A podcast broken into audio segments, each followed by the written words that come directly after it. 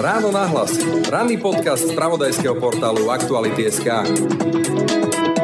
Napríklad dnešnou dobou je úplne veľmi populárny žáner incestné porno, čo sa mi zdá veľmi začiarov. Ja mám teda 11-ročného syna, tak mne sa zdá žalostné, že by mladý chlapec prišiel na pornostránky a začal si sexualizovať rodinné vzťahy. Ale toto je niečo, s čím sa on pri pornografii stretne na pár klikov. Áno, toto je ich prvý kontakt so sexualitou ľudskou ako takou. Takže toto je niečo, čo im dáva ako keby taký predobraz toho, o čo by mali očakávať. A nie je potom skôr žalostné, že toto je pre deti prvý kontakt so sexualitou, hoci majú otca a matku a tí sa s nimi o tom nerozprávajú? No to je podľa mňa žalostné. Pornografia je vysokonávyková, dokonca oveľa viac ako alkohol. Väčšina detí sa pri tom spornom stretne už vo veku 10 až 11 rokov, hovorí šéfka neziskovej organizácie Tlakový hrniec Lívia Halmkan. Problémom je pritom podľa nej nielen vysoké riziko vytvorenia závislosti na pornografii, ale aj to, že častokrát ide v podstate o úplne prvú skúsenosť detí s ľudskou sexualitou. My sa totiž s našimi deťmi až príliš často o sexe vôbec nerozprávame a tému sexuality zbytočne tabuizujeme, popierame či dokonca ju označujeme za hriešnú a nemravnú. Príkladom môže byť aj aktuálna diskusia o novom štátnom vzdelávacom programe, ktorý sa vo verejnom diskurze doslova zredukoval na strašenie o predčasnej sexualizácii detí v školách a údajnej hrozbe akéhosi temného genderu. Na jednej strane tak voláme po plošných zákazoch a na strane druhej nechceme deti o tejto téme ani informovať a vzdelávať. Majú teda naše deti v tejto tak nesmierne dôležitej, ale i citlivej téme ostať doslova v akomsi informačnom váku, alebo si zaslúžia nielen našu pozornosť, ale aj informácie o sexualite?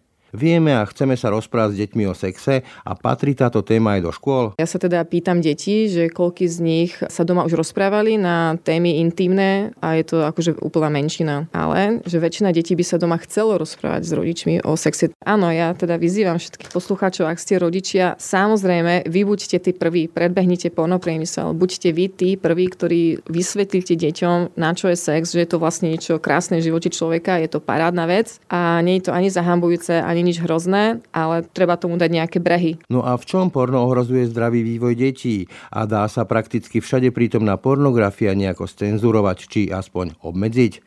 Témy pre šéfku neziskovej organizácie Tlakový hrniec Líviu Halmkan. Počúvate Ráno na hlas. Pekný deň a pokoj duši praje. Brane Robšinský. Počúvate podcast Ráno na hlas. Nakupovať na Samsung SK počas Entertainment Festivalu sa oplatí. Využite skvelé akcie na mobilné zariadenia alebo akciu na druhý produkt za polovicu pri nákupe televízorov a domácich spotrebičov s dopravou zadarmo. Navyše máte istotu, že nakupujete priamo od výrobcu. Akcia platí od 15. do 31.5.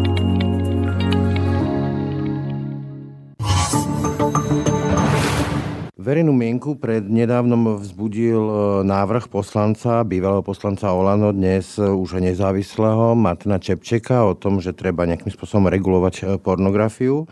No a zároveň sa na Slovensku búrlivo a ohnivo debatuje o sexuálnej výchove na školách. No a to sú témy pre šéfku Združenia tlakových hrniec Liviu Halmkan. Dobrý deň. Dobrý deň. Vy dokonca aj píšete nejakú knihu o škodlivosti pornografie? Áno, bude to knižka pre rodičov oporne. Krátky citát. Prvý kontakt s pornografiou majú deti často okolo 11. roku. Bolo by dobré, keby deti pred týmto vekom počuli od rodičov ako prvých pozitívne pekné informácie o sexuálnej intimite, aby im to bolo podané ako niečo, na čo sa môžu tešiť, až raz vyrastú. Ak toto rodičia neurobia, lebo napríklad čakajú, že sa dieťa začne pýtať, môže ich predbehnúť pornografické video. To sú vaše slova. Tak si poďme najprv ujasniť e, niektoré pojmy pojmy a dojmy. Začneme tým pornom. Hovoríte, že deti vo veku tých 11 rokov sa už stretávajú s pornom. Mám deti, rozprával som sa s nimi o tom. Áno, ja si ešte tiež pamätám časy, keď neexistoval internet. A áno, je to ten vek, keď boli tie zahraničné časopisy a otcové nejaké videopásky alebo niečo podobné. Je to problém z vášho pohľadu? To, že sa deti stretávajú s pornom od 11 rokov, ja si myslím, že to je veľký problém. A myslím, že sa to ani nedá porovnať s tým, čo sme zažívali my, staršia generácia. Keď vy ste boli mladí, alebo keď ja som bola mladá, tak možno čas koloval v triede nejaký časopis, možno ste sa dostali k novému časopisu raz za mesiac, teda neviem v akých intervaloch, ale mohli ste tráviť nejaký ten obrázok alebo dva niekoľko týždňov a čakať na ďalšie obrázky, až sa k vám dostanú. Dneska majú deti vo vrecku na počkanie tisíce obrázkov, nie obrázkov, ale videí. Ten stimul dnešný moderný, pornostimul je oveľa silnejší ako to, čo sme zažívali my. Čiže nie je problém porno, ale že je toho priveľa? Nie, ja si myslím, že problém je aj samotné porno, ale aj to, v akej forme a v akých intenzitách sa deťom dostáva. A v čom je z vášho pohľadu problém porno a deti? Myslím teda pozerať ho samozrejme. Tak deti hlavne nemajú svoje vlastné sexuálne skúsenosti, takže si to nevedia porovnať alebo zrovnať, že čo je reálne, čo môžu reálne očakávať a čo nie. Pre nich žiaľ si normalizujú porno obsah, ku ktorému sa dostávajú. Vlastne to, čo v tom porne vidia, považujú za sexualitu ľudskú, že tak by sa mali správať, mohli správať, toto je normálne čakať od ženy, prípadne od muža. Áno, aj to, čo je podľa mňa veľmi žalostné, lebo teda napríklad dnešnou dobou je úplne veľmi populárny žáner incestné porno, čo sa mi zdá veľmi začiarov. Ja mám teda 11-ročného syna, aj vy ste hovorili, že máte rovnako starého syna, tak mne sa zdá žalostné, že by mladý chlapec prišiel na pornostránky a začal si sexualizovať rodinné vzťahy napríklad. Ale toto je niečo, s čím sa on pri pornografii stretne na pár klikov, to ani nemusí nejak ďalej. Teraz to skúsim, skúsim to otočiť. Vlastne aj tieto tabu, nazvime to porná, alebo tie deviácie v tom porne, len zobrazujú také tie zakázané túžby. A tie sú populárne preto, lebo v nás sú. Akože ja, ja neviem, že či je sexy to, že čo ja viem, otec má sex s dcerou. Nie, myslel som to inak. Myslel som to tak, že všetci máme možno nejaké nespracované veci, ktoré sú tabu, ktoré nerealizujeme v tom reálnom živote a potom možno si to ventilujeme cez to porno, ale či problém práve nie je v tom, že porno je možno tou prvou skúsenosťou, že sa s deťmi nerozprávame o týchto témach. Áno, vlastne v tom citáte som to aj nejak tak definovala, že podľa mňa je problém síce, že deti prichádzajú do kontaktu s pornom tak zavčasu, ešte pred pred pubertou. A druhý problém je, že áno, toto je ich prvý kontakt so sexualitou ľudskou ako takou. Takže toto je niečo, čo im dáva ako keby taký predobraz toho, o čo by mali očakávať. Hej nie je potom skôr žalostné, že toto je pre deti prvý kontakt so sexualitou, hoci majú otca a matku a ty sa s nimi o tom nerozprávajú, že je to tabu téma pre mnohé rodiny? No to je podľa mňa žalostné. A ja teda apelujem na rodičov už veľmi dlho. Robím workshopy pre rodičov, pre učiteľov. Áno, ja si myslím, že rodičia by sa úplne prirodzene mali rozprávať so svojimi deťmi aj o sexuálnom prežívaní. Samozrejme adekvátne k veku a tak ďalej. Akože, Primerane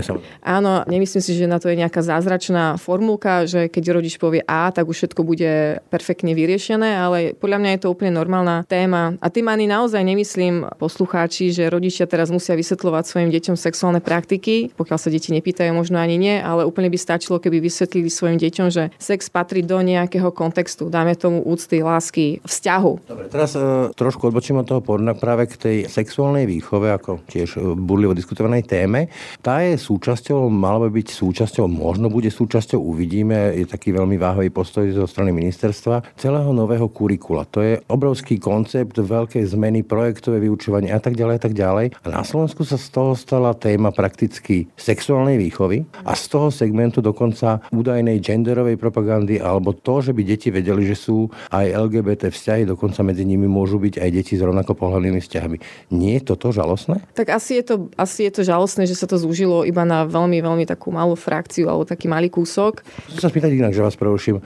O čom to podľa vás vypovedá, že sa tak strašne akoby bojíme, štítime, zároveň bojujeme s tou témou sexuality? O nedôvere. Podľa mňa to vypovedá o tom, že rodičia nedôverujú štátu, že by štát odviedol dobrú prácu v sexuálnej výchove. Tak inak, e, so mňou sa prvý raz rozprávali o niečom ako sex e, moja matka, keď som mal 14 rokov a na čo som jej povedal, že už v zásade všetko viem. S vami sa rozprávali vaši rodičia o sexe? Veľmi nie. Povedala by som, že skôr nie, ale tak My... vzťahov viac. A myslíte si, že rodičia sa tak väčšinovo dokážu rozprávať? Ani nie, že či chcú alebo nechcú, ale či sa vôbec dokážu rozprávať o tak intimné veci, ako je sex. Či sa dokážu, neviem, ale viem, že sa to nedieje. Ja sa teda pýtam detí, že koľky z nich sa doma už rozprávali na témy intimné a je to akože úplná menšina. Ale, upozorňujem ale, že väčšina detí by sa doma chcelo rozprávať s rodičmi o sexe. Práve teraz si dávam vyhodnotiť jeden dotazník, kde sa ich špecificky na to pýtam, že či si prajú, aby sa rodičia s nimi rozprávali na intimné témy, pokiaľ by sa rozprávali tak, aby im to nebolo nepríjemné. Čiže vlastne samotné deti vyjadrujú dôveru k tým svojim rodičom, lebo to je naozaj intimná intimná téma, o tom sa nerozprávame s hocikým, hoci kde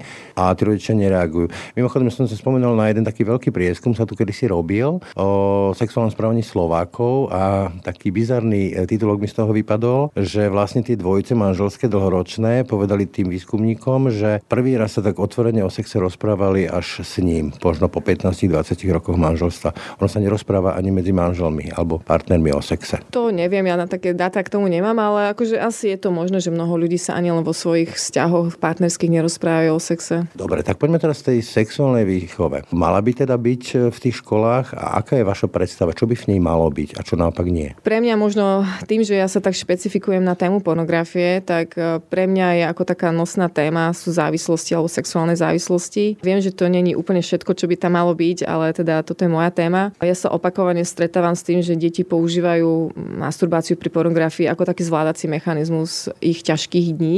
Konkrétne napríklad dala som si teraz vyplniť dotazník na vzorke 735 detí a z tých, čo pozerajú pornografiu, čiže polovica detí, ktoré pozerajú pornografiu pravidelne, tak iba 25% z nich používa pornografiu, lebo potrebujú masturbovať. Čo je pre mňa prekvapivé. Ja som si teda myslela, že to bude väčšina z nich. Tá druhá väčšia časť používa pornografiu, keď sa cítia zle, keď sa nudia, keď sú zvedaví, keď chcú relaxovať, keď sa cítia úzkostne alebo majú pocit prázdna a tak ďalej. A toto je tá vzorka, ktorá má oveľa väčšiu pravdepodobnosť, že zostanú pritom závislí na pornografii, pretože používajú masturbáciu ako taký zvládací mechanizmus ich náročných dní. Toto je niečo, čo sa oni naučia za mladí a prenesú si to do dospelosti. Skúsme to ale rozdeliť, lebo závislosti dnes e, závislosti sú nielen na drogách, ale povedzme, že na alkohole, na cigaretách, na gamblingu, ale napríklad aj dokonca aj na práci, či čokoláde, alebo káve. Čiže asi je rozdiel, či je problém porno, alebo či je problém závislosť. No porno je problém, pretože je veľmi návykové. Áno, ale nie všetci, čo pozerajú porno, sú závislí. Nie, nie, samozrejme. Dokonca že... sú aj e, odporúčania terapeutov, alebo dokonca pri niektorých deviáciách sa používa porno na vlastne kanalizovanie tej deviácie, alebo dokonca niektoré páry si ho používajú ako spestrenie svojho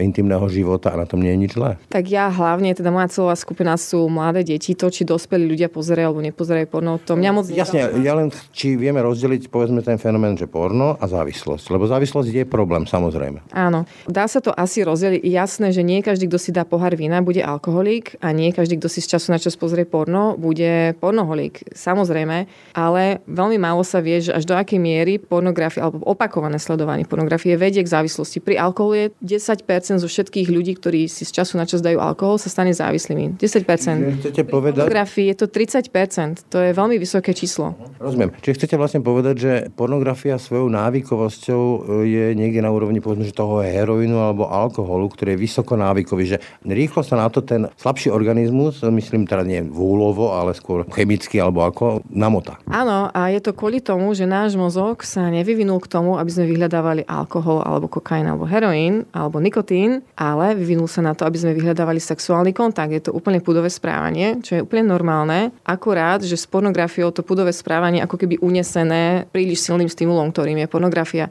A veľmi ťažko sa od toho odvyká. Človek, ktorý chce prestať fajčiť, zahodí všetky cigy a dajme tomu nechodí do obchodu, kde predávajú cigy, hej, alebo alkoholik, vylej všetko, všetok alkohol a vyhne sa krčmám. Človek, ktorý si snaží odvykať od pornografie, ale nevie vypnúť svoj sexuálny pút. Je to veľmi ťažké si z toho... Chápem, dobre. A teraz tá otázka znie, že čo s tým? Zostaňme teraz u tých detí. Áno, máme povedzme, že ešte si pamätám tie doby, keď boli tie OKM, čo sa to bolo, také časopisy v takých tých fóliách. Nesmelo sa to predávať osobám mladším niekoľko rokov.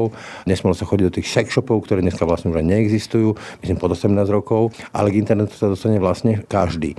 Bol tu návrh poslanca Čepčeka regulovať televízie, kde to vlastne nie je. Je to zakázané, aby televízia vysielala porno. Normálna televízia. Ako to teda riešiť? Viem, že napríklad v Anglicku sú nejaké rodičovské zámky a podobne. No podľa mňa by bolo úplne super, keby všetky verejné siete mali vyfiltrovaný porno obsah. Mne sa zdá také celkom nemysliteľné, že by, čo ja viem, dieťa, ktoré má telefón, tak na Wi-Fi autobusovej stanice si mohlo pozerať pornografiu. Mi to príde ako, že na čo, že prečo, alebo na Wi-Fi železničnej stanice. A k tým televíziám, ja akurát moje dieťa sa vrátilo tento piatok zo školského výletu, teda zo škole v prírode, kde bolo týždeň, šiestak a áno, jeho trieda na televízii pozerali pornografické kanály po večeroch, čo sa mi zdá úplný prúsek, ale len sa chcem, ja sa chcem dotknúť toho, že to bolo na mieste, kde to je táborovisko pre deti, hej? Ja som sa si hotely, ja tiež som bol šokovaný, ale ten návrh poslanca Čepčeka riešil Markízu a tak tak ďalej, ktorý naozaj to nie je možné a on má problém ešte aj s nahotou jakubiskových filmov, takže neriešme naozaj tejto extrémy, ja to považujem za extrém. A vráťme sa k tým deťom a k tej mojej otázke, že jedna vec je tá závislosť, druhá vec je porno ako formovateľ tej sexuality u detí a či tam naozaj nie je ten kľúčový problém, že ak im nedáme sexuálnu výchovu v školách, ak sa im o tom nerozprávame s deťmi doma, tak potom je to naozaj prvý kontakt a nie je dobrý. Áno, však to je vlastne som aj hovorila v tom citáte. Áno, ja teda vyzývam všetkých poslucháčov, ak ste rodičia, samozrejme, vy buďte tí prví, predbehnite pornopriemysel, buďte vy tí prví, ktorí vysvetlíte deťom, na čo je sex, že je to vlastne niečo krásne v živote človeka, je to parádna vec a nie je to ani zahambujúce, ani nič hrozné, ale treba tomu dať nejaké brehy a pornografia tomu žiadne brehy nedá. A teraz sa dostávam k tej sexuálnej výchove. Dobre, nie ste teda hovoríte, že ste odborník na, skôr na to porno, nie na sexuálnu výchovu, ale nejaké predstavy asi máte a asi sú kompetentnejšie než úplného lajka. Čiže čo by v tej sexuálnej výchove malo byť? Ja si myslím, že by bolo fajn, keby bolo vysvetlené, že vlastne na čo, na čo je ten sex. A že je to nejaký prostriedok v živote človeka. Že to asi čo mi možno vadí pri niektorých dnešných iniciatívach, ktoré sa snažia robiť sexuálnu výchovu, že toto tam nie je vysvetlené. Potom to dieťa si vysvetlí, že sex je pre sex. Sex je pre... Instrumentalizácia sexu, tak to myslíte? Neviem, čo ty myslíte, instrumentalizovať sex. Sex je cieľ, neprostriedok. Ja si myslím, že sex je prostriedok, nie cieľ. To som aj presne povedal. Z toho, čo som čítal, tie vaše rozhovory, nie je možné, aby sme mali sex pre sex, lebo aj to je voľba. Však možné to je a mnoho ľudí má sex pre sex, mnoho ľudí to tak má. Ja si myslím, že toto by sme asi úplne ideálne deti nemuseli učiť. Ale oni sa k tomu dopracujú skôr či neskôr a každý to bude mať ako dospelý človek, ako uzná za vhodné. Hej? Ale ja si myslím, že je úplne fajn napríklad učiť deti, aby si ľudí okolo seba neredukovali ako sexuálne objekty, aby ich nevyhľadávali kvôli tomu, že chcú mať sex pre sex, ale kvôli tomu, že sa chcú s týmto človekom nejakým spôsobom zblížiť a sex je vyjadrenie, je to prostriedok, vyjadrenie emócií. Je, je, jeden z prostriedkov hej, tej intimity.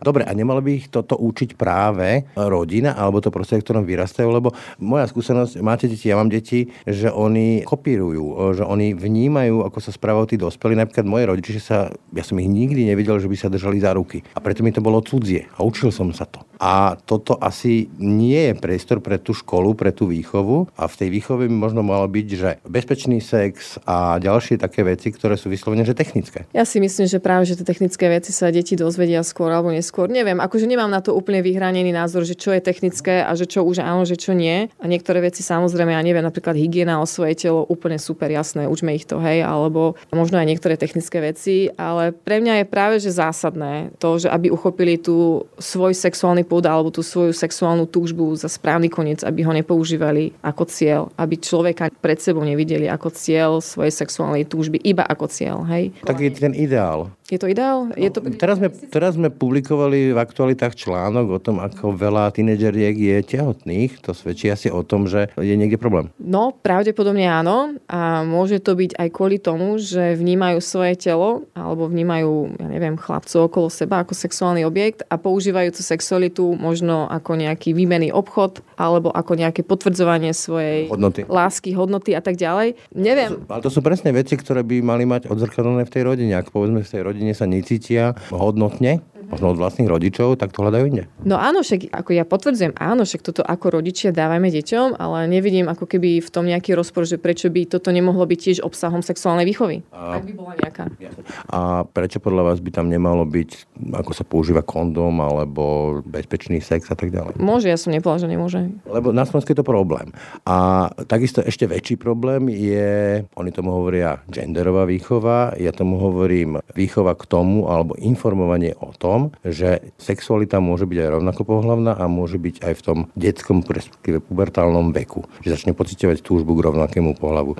Podľa vás je to problém alebo nie je to problém hovoriť o tom s deťmi? Ja si myslím, že deti kľudne o tom môžu hovoriť, záleží, alebo teda môžeme sa k deťom prihovárať aj v tejto téme. Skôr či neskôr aj tak e, si toho budú vedomí alebo to budú vnímať na svojom okolí. Možno tam by som sa možno niekde vyhranila v niektorých týchto témach, ale toto pravdepodobne není moja téma, takže sa k tomu veľmi nechcem vyjadrovať, lebo to nemám naštudované. Aspoň tom základnom, teda, že či by deti mali dostať informáciu, povedzme vo veku 14, 15, teraz e, modelovo hovorím to číslo, že e, moja milá, môj milý, môžeš cítiť e, túžbu, sexuálnu túžbu aj k rovnakému pohľaviu a nie je to problém. A ostatným povedať, že ak to niekto takto bude cítiť, nie je to problém. Asi je fajn povedať deťom jasne, že, že áno, sú tu aj osoby, ktoré sú homosexuálne cítiace. Akože toto je skutočnosť, realita, odkedy sa ľudstvo, odkedy sa svet točí, tak sme tu mali homosexuálne zmyšľaj, teda cítiace osoby. To mi nepríde ako problém. Možno viem si predstaviť, že konzervatívnejší zmýšľajúci rodičia by možno mali potom, mohli mať výhrady voči tomu, že aká hodnota sa k tomu dá, alebo že či to začne byť, ako možno majú obavy, že toto bude dominantná téma v sexuálnej výchove napríklad. Ale hovorím, že toto nie je moc moja téma, takže... Ne, nebudem vás do toho tlačiť, ale zhodli sa na to, že deti majú právo na tento typ informácií. Vráťme sa k tomu pornu. Hovoríte 11 rokov, to je naozaj nízky vek. Čo s tým sa dá robiť? E, povedzme, keď na to prídem, že moje dieťa začína byť závislé v tom veku 11, 14, 12, 13 na tom porne. Ako to vieme riešiť? Treba asi najprv oddeliť to, že dieťa z času na čas pozrie pornografiu, lebo je zvedavé, od toho, že či už je závislé, lebo to nemusí byť nutne hneď závislé na tom. Hej. Ja by som odporúčala rodičom, že ak teda ste si všimli, že vaše dieťa sa vracia k pornografickému obsahu, ja by som práve, že mu sa mu snažila vyrovnať, ako keby vybalancovať tie informácie, ktoré má z porn obsahu nejakými pozitívnymi informáciami o sexualite. Čiže napríklad ja ako matka by som mohla ísť so svojím dieťaťom na dvojdňovú túru alebo proste niekde, kde som s ním sama. Odporúčala by som rodičom sa približiť tým svojim deťom tam, kde sú, to, čo prežívajú a potom sa im snažila nejak ponúknuť, že vlastne ako keby tú kontrainformáciu k pornografii, že sex je niečo parádne a ty nemusíš nikomu dokazovať, e, že niekoho miluješ za to, že niekomu dáš orálny sex a podobne, tak ako sa to v... No teda miluješ. V pornografii není nič o láske. že vlastne, aby malo nejaký balans, nejaký kontraobsah pornografii, niečo, niečo pekné. To by bola možno prvá informácia, aby to dieťa potom mohlo si tak ako keby porozmýšľať, že aha, tak to, čo som doteraz videlo v porno obsahu a moje rodičia hovoria, ale že to niečo pekné. Je to nie jediný kanál. Že to není jediný kanál. Áno, áno, ponúknuť dieťaťu tú podľa mňa správnu a dobrú alternatívu informácií. A samozrejme je... obmedziť, ja by som teda určite odporúčala rodičom obmedziť svojim deťom prístup k pornografii. Je to veľmi lákavé pre nich. A je porno ako také, že fuj, hnus, iba? No nie, no nie iba. Je veľmi, veľmi, veľmi lákavé pre deti. Lebo ja si viem predstaviť, že by to dieťa mohlo argumentovať v tom pubertálnom tínedžerskom veku, že aj to je voľba, lebo nie vždy je to obchod s bielým mesom a tak ďalej. Niekedy si je to voľba tých žien a dobrovoľná voľba. Áno, ale stále je to hrané. Áno, máme tu aj celé prúdy pornografie, nazýva sa to, dáme tomu, že etické porno alebo ženské porno, ale stále platí, že je to zredukovanie nejakej osoby veľmi komplexnej na sexuálne telo ktoré mi tu má slúžiť na moje vlastné uspokojenie. Stále to redukovanie niekoho. OK, možno dospelý človek si to už vie vyhodnotiť trošku inak. Dospelý človek už má za sebou nejaké vzťahy, už pozná, že ľudia sú komplexné bytosti a že nie vždycky sa mi oplatí redukovať si, dajme tomu nejakú kolegyňu iba na sexuálny objekt. Hej? Ale tie deti, ak sa od malička učia redukovať si ľudí na sexuálny objekt, tak to, ja to vidím ako veľký problém. No mne pri tomto naskočí vždy to, že čo viem, dokonca aj z tých skúseností ako novinára, som sa zaoberal týmito témami, že dievčatá, ktoré končia v tých rôznych um, privátoch alebo sa venujú tomuto typu biznisu, to majú tak, že boli väčšinou v detstve zneužívané a že v tej rodine sa stal problém a potom sa to vála na to porno. To je úplne smutná skutočná realita. Ja som si teda dala dosť zabrať tým, aby som si študovala príbehy pornohviezd. Pozrite, ja som bola asi pred troma rokmi na takej pornovýstave a videla som tam v klietke jedno dievča, ktoré vyzeralo tak na 13, ale asi mala 18, aby to bolo legálne. Stala som pri tej klietke a pozerala som sa na... V Prahe, že? Nie, tu bolo v Bratislave. Bola nahá, zatvorená v klietke a okolo nej stalo asi 100 chlapov, ktorí ju hladkali. A ja, jak som stala pri tej klietke, ja som si teda, pre mňa to bol taký veľký aha moment. A som sa zamyslela nad tým, že čo by sa muselo stať v živote mojej cery, aby ona chcela sa za pár rokov, za 10 rokov zatvoriť do tej klietky a nehať sa občumovať, ohladkávať stovkami úplne neznámych chlapov. Pre mňa sa to stala taká obsesa, sa mi to stala. Asi rok som sa nad tým, nad tým skúmala. Chápem. Dalo mi to teda zabrať. Počúvala som stovky podcastov, hodín, dní vyslovene, rozhovorov s pornohviezdami a ľuďmi, ktorí pracujú v pornopriemysle. A áno, to, čo je ich spája, je práve nejakým spôsobom traumatické detstvo. Väčšinou je to nejakým spôsobom boli tieto osoby potupované sexuálne už v detstve. A jak vyrastali, jak začali dozrievať, tak si povedali, no tak ja ako keby nemám kontrolu nad svojim telom, niekto ma tu furt zneužíva, alebo... ten vzorec. Áno, áno, a povedali si, tak nech to para tlačí, nech z toho aspoň zarobím, keď už nemám kontrolu nad svojim telom, dajme tomu. Alebo zistili, že moje telo má veľkú váhu, veľkú silu pre niektorých ľudí a teda je tam, ja by som povedala, že taká rebelia na jednej strane a na druhej strane úplne taká nízka sebahodnota, že vlastne nemám naviac. No a tu sa dostaneme k tomu, že tu sa formuje taký odpor, aby sexuálna výchova sa učila v školách, ale pár dní dozadu som robil teraz rozhovor o tom, že na Slovensku žije 660 tisíc ľudí v chudobe, menej ako 450 eur mesačne. Máme tu vylúčené komunity, máme tu ženy samoživiteľky s dvoma prácami a ja tak rozmýšľam, že kde oni naberú informácie, čas a energiu na to, aby poskytli svojim deťom, treba s tým dcerám, informácie o sexuálnej výchove, respektíve vzťahovej výchove, aby sme to posunuli ďalej. Čiže nie je tam ten priestor pre tú školu práve? A tam by mala byť zase ideologicky neutrálna v tom slova že by poskytovala tie základné informácie? Ale vy ste to tak postavili ako keby chudobnejšie rodiny. Nie všetky samozrejme. Pozrite sa to, že či rodičia majú čas alebo nemajú čas na svoje deti, to nie je otázka peňazí. Žiaľ, myslím tým, že aj veľmi bohatí a úspešní rodičia môžu mať nečas alebo nemusia mať čas. Tým súhlasím, samozrejme. Ja som to nemyslel tak, že keď je niekto chudobný, tak je o to horší rodič, ale chcel som tým naznačiť, že mnoho rodičov, povedali ste môj prípad, váš prípad, že veľmi sa o tom tí rodičia nebavia. Nebavia, ale nemyslím si to, že je to otázka ekonomiky alebo nejakého sociálneho zázemia. Myslím si, že je to skôr, možno niektorí rodičia majú svoju vlastnú sexualitu nie veľmi dobre spracovanú, pre nich samých je zahambujúca možno, alebo je to, myslím si, že aj tak ako také kultúrne dedičstvo možno u nás, že o tom sa proste nerozprávalo generačne a teraz zrazu chceme po vlastne prvej generácii rodičov, aby zrazu na to, o tom rýchlo a vášnivo vedeli diskutovať so svojimi deťmi. Myslím si, že to asi potrvá nejaké generácie, kým budeme schopní a ochotní sa so svojimi deťmi o tom rozprávať. Asi by sme nemali čakať. Nie, určite by sme nemali čakať. Znova vyzývam všetkých vašich poslucháčov, aby nečakali a aby nečakali ani na to, kým sa ich vlastne dieťa začne pýtať. Lebo to dieťa sa možno nikdy nezačne pýtať. Je to také komické, ale ja mám workshopy s rodičmi a jedným dýchom sa ich spýtam, že čo myslíte, že kedy by si sa mali začať rozprávať so svojimi deťmi na tieto témy, oni povedia, no, také sa začnú pýtať. A poviem, že aha, že to je pekné, dobre. Roz, a, ro... otázky typu, že a je naozaj to tak, ako čo som to videl v tom filme? Nie, nie, nie, všeobecne. Ale predpokladám. Možno, možno, ale potom sa spýtam druhým dýchom rodičov, že a vy ste sa doma pýtali? A oni väčšinou povedia, že nie. A tak potom tretia otázka je, že tak prečo si myslíte, že vaše deti budú odvážnejšie, ako ste boli vy, keď ste boli deti? A to doplním, že na tie workshopy zrejme chodia tí odvážnejší rodičia. Hej, predpokladám, hej. Alebo, no neviem, možno tam chodia rodičia, ktorí si s tým moc nevedia rady. Ja potom kladú otázku. Áno, ktorí aspoň majú tú snahu alebo záujem. Za... Takých, ktorí si ani nekladú tie otázky a celú tému zazdia. No, alebo si, ja neviem, možno strčia hlavu do piesku a tvária sa, že to dieťa ich ešte nie je sexuálne zrelé alebo nikdy ani nebude. Môžem otázku osobnú? Vy ste sa ako rozprávali so svojimi deťmi o sexe? Je to osobná otázka. Moje deti budú veľmi neradi, keď vy počúvali tento podcast. Oni teraz... Nejaká fiktívna osoba, ktorá má deti. teraz a už ma začínajú upozorňovať, že mám prestať o nich hovoriť. Dobre, tak to sformulujem tak, že modelovo, ako by sa to dalo o tom hovoriť? Tak úplne od začiatku, však každé dieťa, skôr alebo neskôr, väčšinou okolo veku 4, 5, 6, čo ja viem, sa začne pýtať, maminka, ale ako som sa to ja dostalo do toho brúška? Tak poviem, že zhruba, že asi čo je počatie, ako k tomu dojde. A znova, akože nemusíme vysvetľovať úplné detaily, ale tak akože je niečo zahambujúce na počatí, na tom, že muž má sex so ženou. Ani na samotnom tele nie je nič zahambujúce. Je to proste, keď už to poviem tak biblicky, že chrám Boží a napriek tomu máme veľký problém hovoriť, povedzme už, alebo nazývať normálne tie orgány, ako sa volajú. Áno, áno.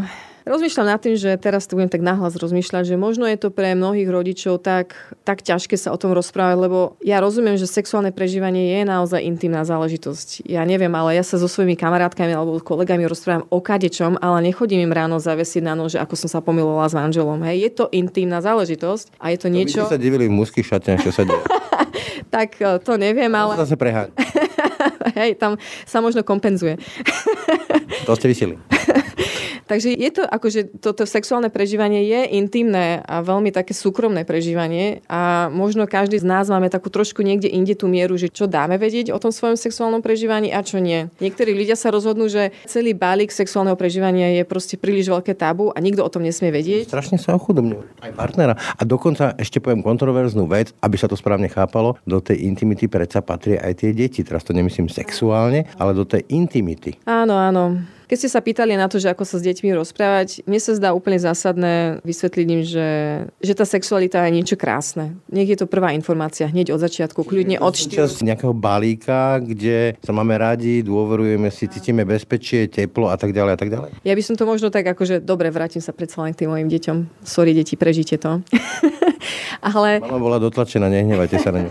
Pán novinár mi teraz dal nožík ku krku, že napríklad keď som svojej cére vysvetlovala, že zhruba, že o čom je sex a vysvetlila som jej to v tom zmysle, že ja a otec sme sa veľmi, veľmi ľúbili, máme sa veľmi radi a z toho si vznikla ty a veľmi sme sa na teba tešili, že to som úplne videla, jak mala, úplne bola roztopená, že aj tá jej hodnota bola, že jej, že ja som prišla z tejto lásky, že to je aké parádne, hej, že... Viem presne, o čom hovoríte. Že však to je krásne, že neviem... Cítila tú hodnotu. Áno, cítila svoju hodnotu, že ona vzýšla z nás dvoch. Potom mala obdobie, keď sa jej spolužiaci, ich rodičia teda začali rozchádzať, rozvádzať, tak bola taká úzkostná, chodila sa nás pýtať, že či sa náhodou nejdeme rozchádzať, rozvádzať, lebo pre ňu by sa, jej by sa veľmi ako keby rozsypal svet, ako každému dieťaťu do veľkej miery. Ale znova som sa len vracala, nie, nie, neboj sa, že ty si prišla z nás, z našej lásky, neboj sa, že som ich musela tak uisťovať v tom. Dobre, ale potom môže prísť na pretras témy typu, že orálne sex a niečo všetko možné, nechcem ísť do detailov, ale chápete asi kam smerujem. A tam už je to skôr o tej technickej stránke možno a možno o tej bezpečnosti. Samozrejme v tom kontexte, že to má patriť do nejakého zmysluplného vzťahu. Tak tam by som sa, akože keby sa ma dieťa prišlo spýtať, že čo je orálny análny sex, tak by som mu to veľmi stručne vysvetlila. Asi by mi to bolo pravdu povedať nepríjemné vysvetľovať úplne nejaké detaily. Asi aj im to bolo nepríjemné, ale tak by som to vysvetlila, že zhruba, že o čo ide. Minulo sa ma deti pýtali na nejaké sex hračky, ktoré zachytili v nejakej komédii.